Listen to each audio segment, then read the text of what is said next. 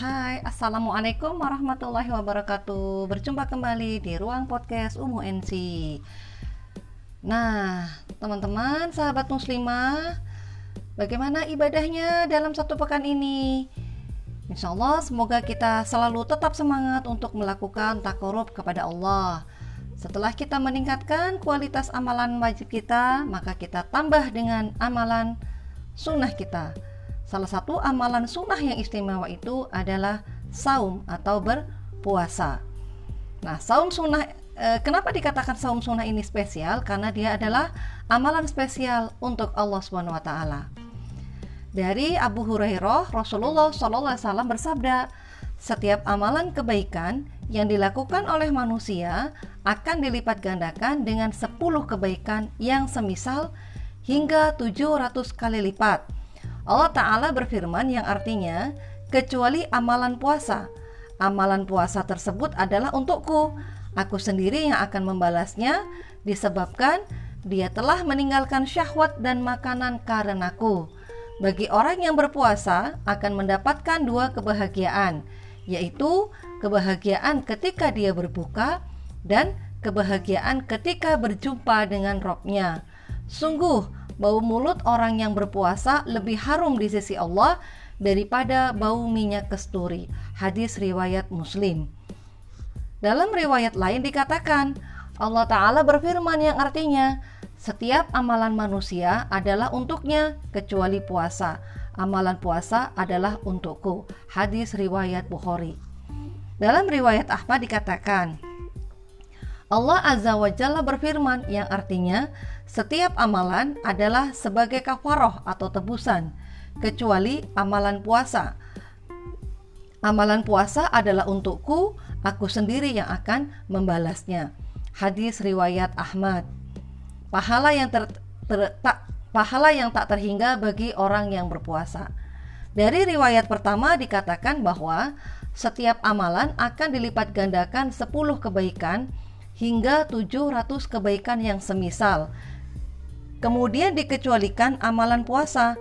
Amalan puasa tidaklah dilipat gandakan seperti tadi. Amalan puasa tidak dibatasi lipatan pahalanya.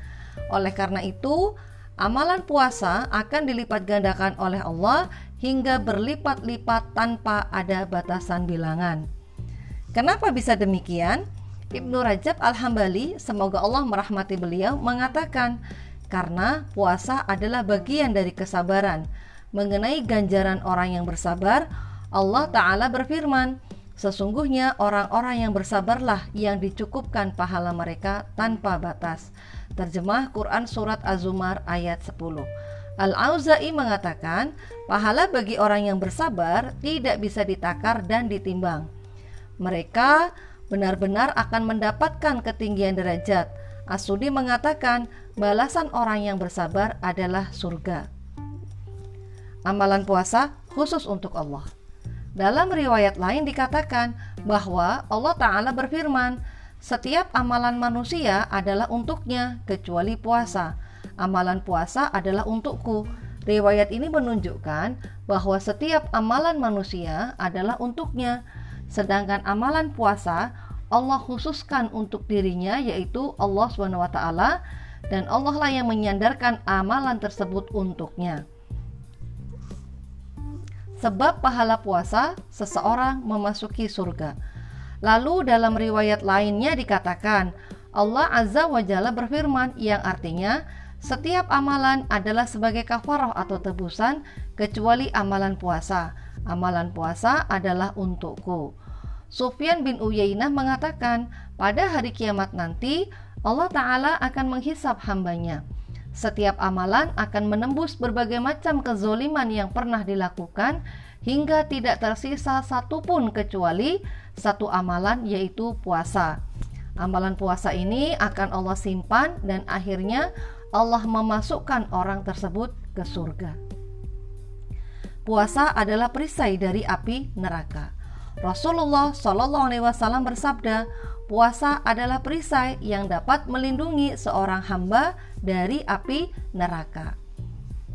Amalan puasa akan memberikan syafaat bagi orang yang menjalankannya. Rasulullah Shallallahu Alaihi Wasallam bersabda, Amalan puasa dan amalan Al-Quran itu akan memberikan syafaat kepada seorang hamba pada hari kiamat nanti. Amalan puasa akan berkata, "Wahai Tuhanku, saya telah menahannya dari makan dan nafsu syahwat. Karenanya, perkenankan aku untuk memberikan syafaat kepadanya." Dan amalan Al-Quran pula berkata, "Saya telah melarangnya dari tidur pada malam hari." Karenanya, perkenankan aku untuk memberi syafaat kepadanya.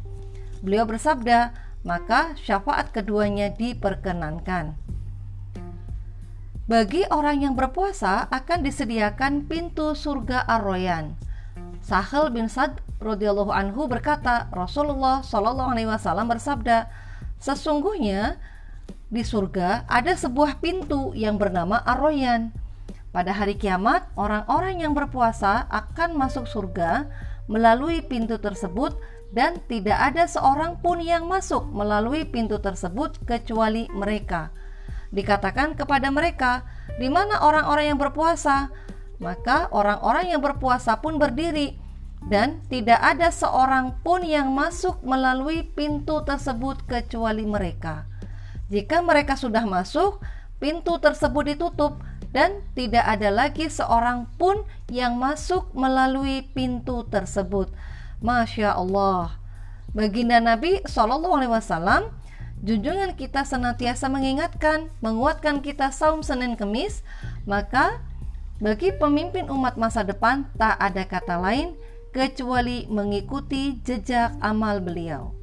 Tak ada kisah penyiapan karakter sikap mental pemimpin Islam di sepanjang kisah emas peradaban Islam kecuali di dalamnya ada biah solih, solihah, saum sunnah, sholat tahajud, sholat duha, dan tadarus. Ayo semangat karena Allah swt. Sekian, wassalamualaikum warahmatullahi wabarakatuh.